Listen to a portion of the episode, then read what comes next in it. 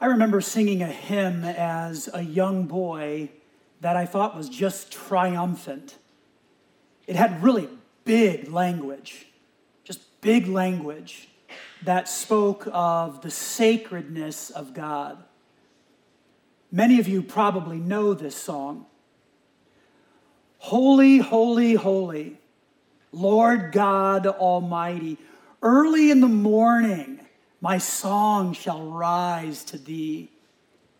Holy, holy, holy. I've forgotten the next line already. Merciful and mighty. There it is. God in three persons, blessed Trinity. And it's the last line of that particular verse that I always found to be intriguing. God in three persons? Blessed Trinity? What does that even mean? And who is this holy and almighty God? Who is he? Well, today we begin the first of 10 talks within our theme called Rooted in Christ. The first 10 talks focus on core beliefs of Christianity. And we begin today with thinking about God Himself in what is commonly known or called theology proper. Now, a word about the word theology, because I think it has a bad rap, as many people think of it as something too intense, too deep, and too difficult to grasp. But it's actually a simple word and it's quite beautiful. So, theology comes from two Greek words. Theos is the Greek word that means God. And then the second part of this is logos, which means a word or a discourse. So when you put these two Greek words together that make up theology, theos and logos, you have the idea of a discourse or a word about God. And I think whenever we think about God, whenever we study God, whenever we engage in a discourse about God, that is really good and it will help us become rooted. So the word theology is not a frightening thing, it's a beautiful thing that helps us think about God. It's a word about God, and that's what we will be doing for the next several weeks. We begin with theology proper. So, in thinking about the doctrine of God or theology proper, we could move in a lot of different directions. We could talk about the attributes of God. And in thinking about the attributes of God, we get a picture of who He is, and that would be a lot of fun. So we could give our whole morning to thinking about God metaphysically, intellectually, ethically, emotionally, existentially, and relationally. It's a lot of lees. But it would be a lot of fun to do that. We could approach a word about God that way. Or we could, in describing God, look at the names that the Bible provides for God that give us a picture of what he is like. Names like Elohim, Adonai, Yahweh, El Shaddai, El Elyon, and there are more. And these names, they give us a picture. God does this, He behaves this way. So we could spend our time describing God that way, but we're not going to do either of those two things. Here's how I'd like to approach this today. I want to share a big idea that will frame our conversation about God. And then I want to share three simple, but yet I would say profound thinking points in describing theology proper or a doctrine of God. So let's begin with a big idea. Here we go. I would encourage you to take notes and fill in some blanks so that you can think about this throughout the week. Our big idea the God of the Bible is the one true God, Father, Son, and Holy Spirit. As we move through the rest of our time and consider these thinking points and dive into a few different passages of Scripture, it is my hope that all of this will come together and we'll walk away from this not understanding perfectly, because I think trying to describe God is a very complex thing, and there's a lot of mystery in this. And can we actually, from a human perspective, describe God adequately? Probably not, but we can sure try. And we do have pictures of him in Scripture. So we want to walk through this and think about the God of the Bible. He's the one true God above everything and everyone else. And he's revealed to us as Father, Son, and Holy Spirit. So, theology proper. Here we go. Three simple yet not so simple thinking points about God. Number one, God exists, and he invites us to worship him alone. And I really believe, while this sounds like a simple thing, it is the starting point for understanding God. That he does exist.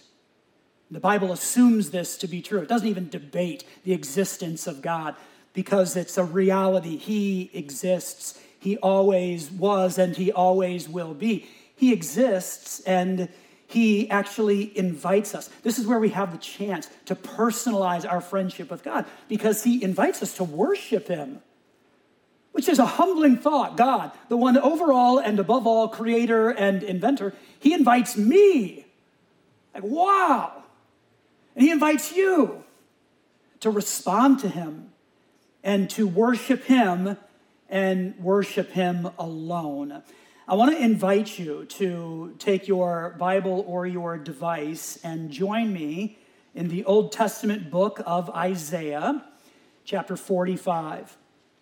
I'll begin reading in verse 18 in just a moment. Isaiah is one of the major prophets in the Old Testament, and he has a lot to say to us about our relationship with God. Here's what he describes in chapter 45, verse 18 For the Lord is God.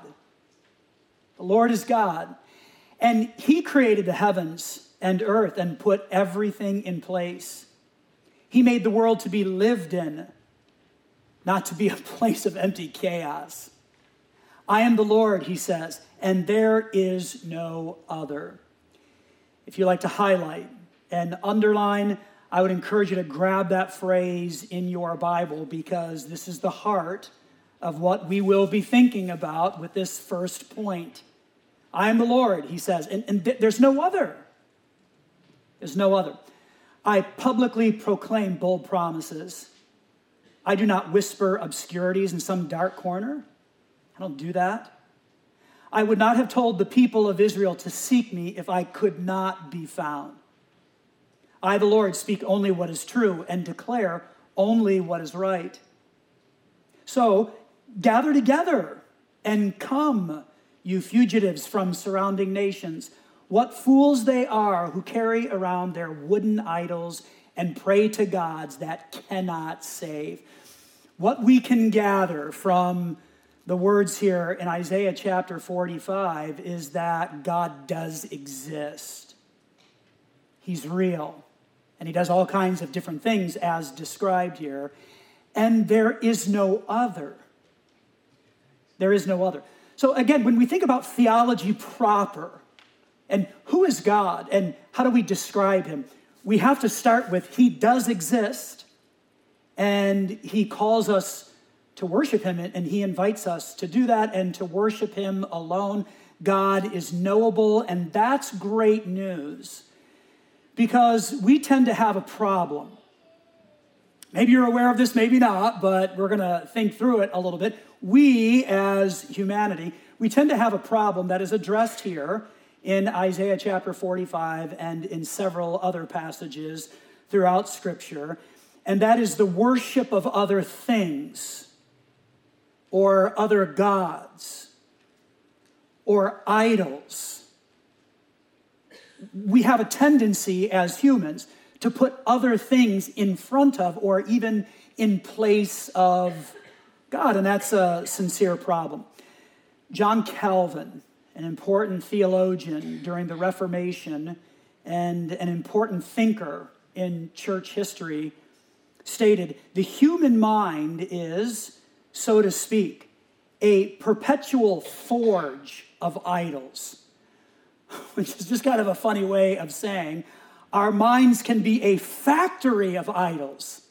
Like not just one, but multiple idols that we often put in place of God or in front of Him.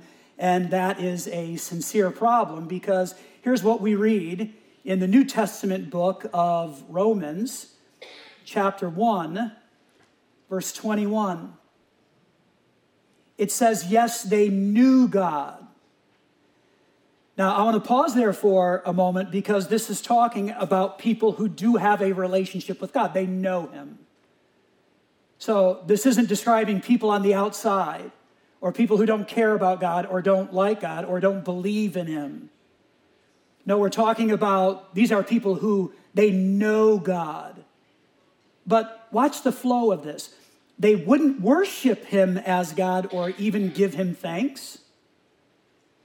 As a result, they began to think up foolish ideas of what God was like.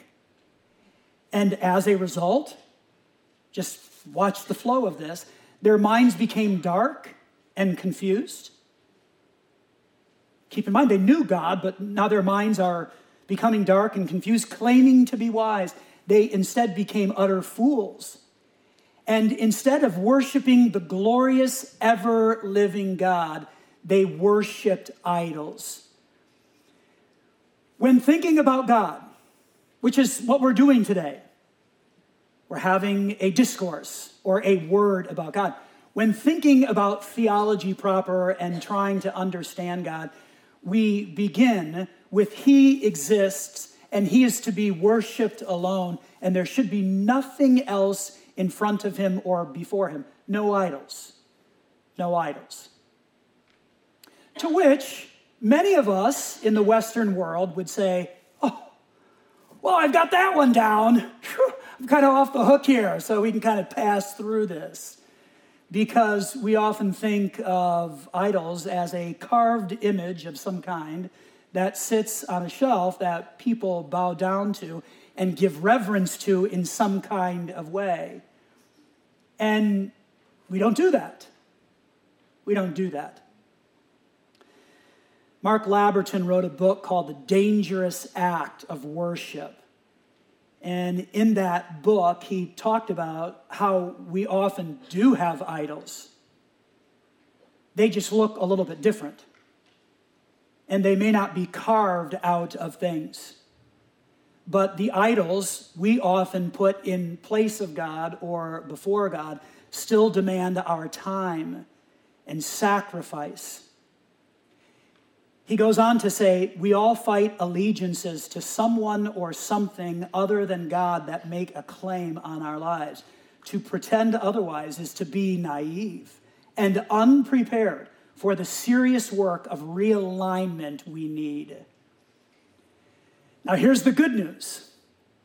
As we think about God, and He exists and He invites us to worship Him alone, He rescues us from this kind of life of having a factory of idols in our mind, things that take our time and our sacrifice. And He helps us become realigned by saying, I am here. I am here, and you can come to me. And this is where we get to personalize theology proper a word about God. He invites us to come to Him, He is knowable and He rearranges our lives in such a way that we can live out what we see in Isaiah chapter 45. There's no one before God. No one before God. No idols. No idols. This is where we begin with theology proper, a conversation about God. He exists and he wants and deserves to be worshiped alone. So let's get rid of the factory of idols that we create and we put in place of God. That's thinking point number one. Thinking point number two the one true God exists in three persons Father, Son, and Holy Spirit. Honestly, I think this is one of the great mysteries of faith. It's one of the confusing things about understanding God and describing Him. And I've taught on this before, and I have attempted to explain the oneness of God, yet the threeness. And I'm sure I've confused a lot of people, and I may do that again today. But this is one of the great mysteries. It's, kind of a challenge and it's difficult, so let's wrestle with this a little bit. God is one, one transcendent, majestic God. But yet he exists in three persons God the Father, God the Son, and God the Holy Spirit. So there's oneness, yet threeness. I think sometimes people hear that and they say, wow, God is amazing and He's above us, and I don't have to get it all and understand it all. That's just how mighty God is. He's one yet three. Only God could do this, right? Only God. And we get excited about that, and it empowers us as it grows our faith and our trust in Him. One yet three. Only God. Only God. I can't describe it, but wow, our God is big. He's big. Other people here are Father, Son, and Holy Spirit. There's oneness, yet threeness. You know, that's kind of weird, but I can roll with it. I can accept that. I don't have to figure it all out. It's strange, but yeah, I can go with it. And then other people hear, Father, Son, and Holy Spirit, oneness yet threeness, and they claim, I'm out on that one. it's just too much. It's too much, and I, I don't know what to do with it, so I'm out. So there's probably different groups here in the room. Some people hear that and they're like, wow, I love God and I can't figure him out, and that's wonderful.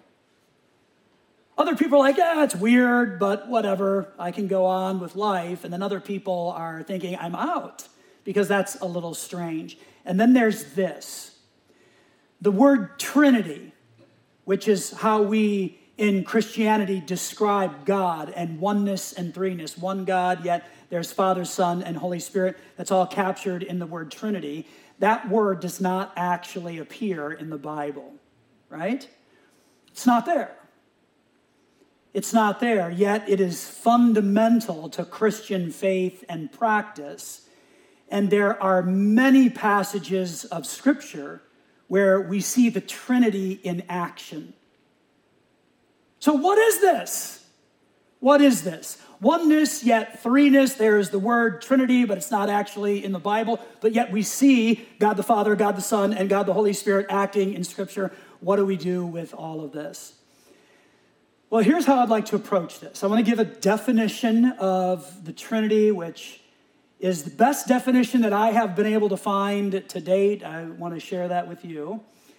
And then we're going to look at just two different passages of Scripture one in the Old Testament and then one in the New Testament, where we see the Trinity in action, even though that word is not used. And then I have some extra stuff to share with you about the Trinity and how not to describe it. Okay? Hopefully that makes sense. We're going to give a definition. We'll look at a few different passages of Scripture and then some extra stuff. Here's the definition. And this is from theologian Paul Enns. He says it this way the Trinity, the Trinity is composed of three united persons without separate existence. That's a key phrase there. So completely united as to form one God. Okay, the Trinity is composed of three united persons without separate existence. So it's not like God the Father one day said, You know, I need a little extra help around here. Running the universe is exhausting, so I need a son, and let's have somebody who floats around. We'll call him the Holy Ghost or the Holy Spirit, and he can do some things as well. No, God the Father, God the Son, and God the Holy Spirit always existed. They always were, and they always will be. And that's the heart of they are without separate existence. So completely united. And there's the idea of oneness, yet threeness. But they are so completely united as to form one God. One way to think of it is this Trinity equals triunity. And that's a nice phrase to grab to say, okay, the Trinity, I may not get it all and I, I may not be able to explain it. Oneness, threeness, another way to think about it is Trinity equals tri-unity. So completely united as to form one God. Now, where do we find this in Scripture? Well, grab your Bible or device again and join me in Genesis chapter 1. This is the first book of the Bible, the first chapter, the first verse. we see something amazing, and I just love this. Let's walk through it together. Here's Genesis 1 1. In the beginning, God created, and we'll come back to that title, God. In the beginning, God created the heavens and the earth. So the term God, or the name used here in Genesis 1 1, comes from the Hebrew name for God, Elohim.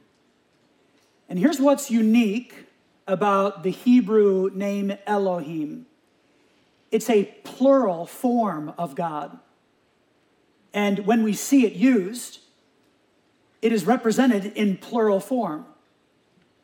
So think about this. In the beginning, God, Elohim, plural, created the heavens and the earth. This is fascinating because in the same chapter, Genesis chapter 1, verse 26, it says this. Catch this now. Then God said, and by the way, that name for God, there's Elohim. So then God, Elohim, plural, said, Let us. Do you see that? Let us make human beings in our image to be like us. Elohim, plural. Let us make human beings in our image to be like us. Who is God referring to here? Who is us? Well, even though these verses don't explicitly say God the Father, God the Son, and God the Holy Spirit, we know that they always existed, they have always been, and they always will be. And I think the passage certainly allows for them to be referenced here as it is seen in the plural pronouns. And this is the very first verse in Scripture, first book of the Bible, first chapter. And I feel, based on the construction of the language here, we have a beautiful picture of the Trinity, tri-unity, God the Father, God the Son, and God the Holy Spirit working in perfect unison together. Okay, then we find this in the New Testament book of Mark. Please join me there. Mark chapter 1. This is kind of fun. Mark chapter 1, verse 9. One day, Jesus came from Nazareth in Galilee, and John baptized him in the Jordan River.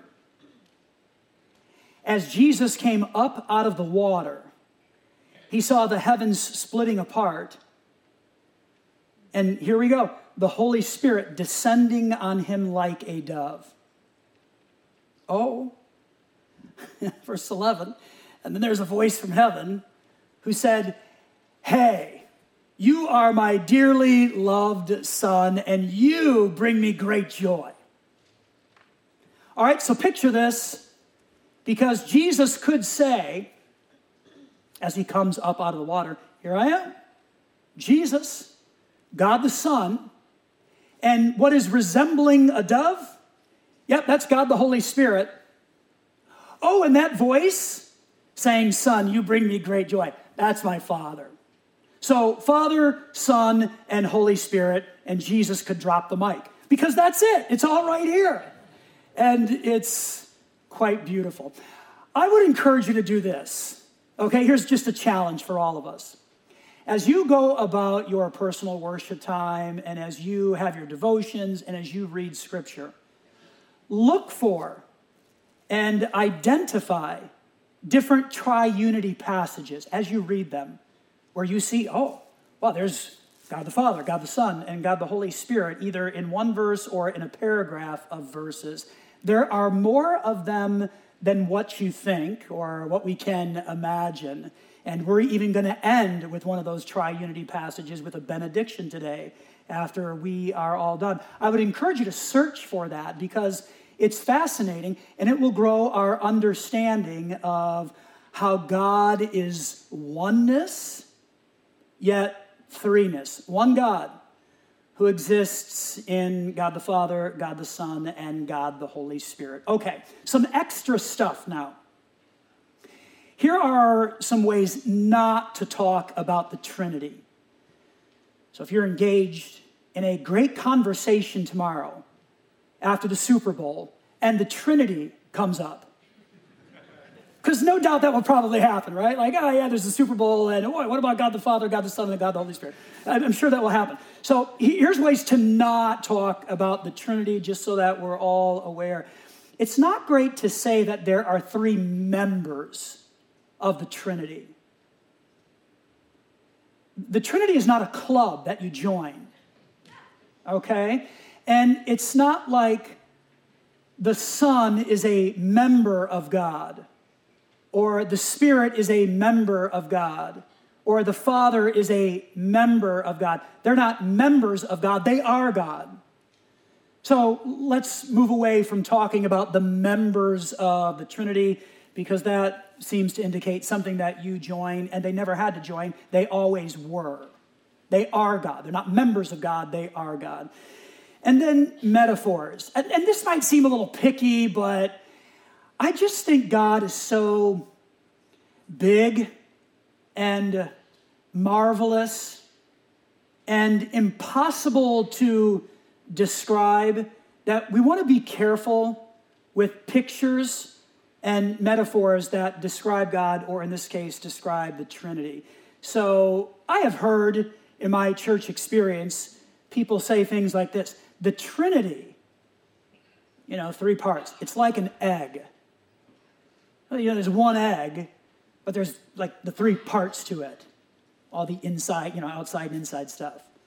So the Trinity is, you know, you picture it like an egg. It's one thing, but yet there's parts to it. I've heard other people say it's like an apple. You know, there's the outside, the inside, and the core, the seeds, whatever. And the Trinity is like that. We would say it's an apple, but yet it is composed of different pieces. I think it's probably wise to move away from that because saying that God or the Trinity is like an egg just seems to cheapen the transcendent magnificence of God who is really not like an egg at all or like an apple. He's so much better than those things that he created, he made. So, metaphors are good for us because we like pictures. I think we just have to be careful in this case. And I would say it is okay. It's okay to rest in the mystery of not being able to understand this or even explain it. For me, I don't want a God that I can actually explain or put on a flowchart in some fashion. I, I don't want that.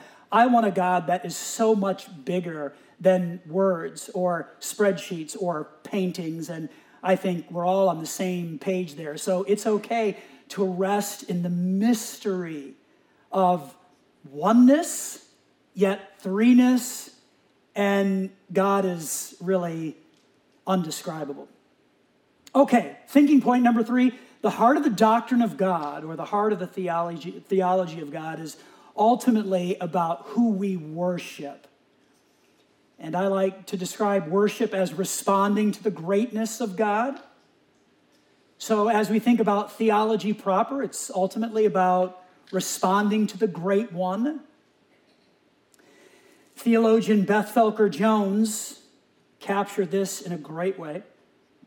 There's nothing more wonderful, life giving, or joyous than to worship the true and living God, recognizing that God is wonderfully different from and superior to any false God we might imagine. And that takes us back to thinking point number one God exists, and he deserves to be worshiped alone because he is different from and superior to any other false God or factory of idols that we might be able to bring up into our minds. I have three takeaways now, and hopefully this brings it all together. Here we go. Number one, I want to encourage you to be amazed with God. Let it happen. Like, wow. God is just incredible, and you can't actually capture him or describe him adequately. Oneness, yet threeness? It doesn't even make sense, but only God. And let's get overwhelmed occasionally. Let's allow that to happen. It's okay. Let's get overwhelmed with a magnificent, transcendent God. Let's allow that to happen. You don't seem overwhelmed. So let me share this passage with you. I thought about this as I was preparing for today. Psalm 121. This is a passage that I often share with people who are hurting or struggling or sick, and they just need a little bit of hope that God sees, like God is aware of me, and He's for me. So I go to Psalm 121. So be overwhelmed. Here we go. Verse 1 I look up to the mountains. Does my help come from there? No. My help comes from the Lord who made heaven and earth. Again, he's the creator and inventor. He's over all and above all. So my help's not from the mountains, it's from the creator of the mountains. I love it. You're growing and being overwhelmed. I can feel it. Verse 3 He will not let you stumble. The one who watches over you. I so personalize this church, okay? The one who watches over you, like he sees, and he's aware of the pain and the joy and the losses as well as the successes. The one who watches over you, get this, will not slumber. How about that? You want to be overwhelmed? God doesn't fall asleep. You do. Some of you are even attempting that right now. It's okay. We have to sleep, we take naps. God will not slumber. Indeed, he who watches over Israel never slumbers or sleeps. I'm reminded of a story in the Old Testament. Some of you will probably remember this. There's a prophet of God who's kind of engaged with a battle with other false prophets of other gods, small g. And so the false prophets are making a sacrifice to their gods, and they're asking them to rain down fire, consume the sacrifice. And they're praying and crying and screaming and yelling and doing everything they can to get the attention of their gods. And the prophet of God said, You know what? Let, let me help you out a little bit. Sing a little louder, shout, and get the attention of your God. You're going to have to raise the volume. Maybe your God is taking a nap, maybe he's asleep. And I can't help but think the prophet of God was considering the words of Psalm 121. Even as I deal with this intense thing here, God's watching over me and he never sleeps. Their gods are taking a nap. They're not going to answer, but the God of Israel, he never slumbers or sleeps. I share that with you because we need to allow ourselves to be overwhelmed with the magnificence of God. And there's no spreadsheet that can describe him. I, I, look, I'm stepping on toes. I know some of you love your spreadsheets and you like all the little tabs and things in there, and I'm, I can't stand them, but some of you like them and you're really good at them, but you can't spreadsheet out God. There's not enough space there. There's no way to do that. There's no art that can adequately capture the splendor of God. I wrote this down. There aren't enough words that can adequately describe or display the majestic, resplendent, awe inspiring, glorious, splendiferous God we love and serve. There's no words. There's no words. So just allow yourself every once in a while to be overwhelmed with the bigness of God and also allow that to shape you as you move through life. No other idols, because God is that big. Takeaway number two I want to encourage you to do this. Read the Nicene Creed, which you will be able to find on our church app. The Nicene Creed is an ancient set of words that the early church fathers wrestled with and debated over in their time together in trying to describe effectively God the Father, God the Son, and God the Holy Spirit. So the Nicene Creed is all about a defense of that. And we don't often spend a lot of time thinking about the ancient creeds, but our doctrine really stands on this. And so I want to encourage you go to the app and read through the creed. There's a lot of words there and words we don't really use anymore, which might bring up other questions, and that's all good. Let's rest in the mystery of not always being able to understand and explain this. But something that will help is standing on what the ancient church fathers developed in terms of describing the Trinity, triunity. And then takeaway number three it's a question. How does a deeper understanding of God help you become rooted so, back to theology proper. It's about understanding God.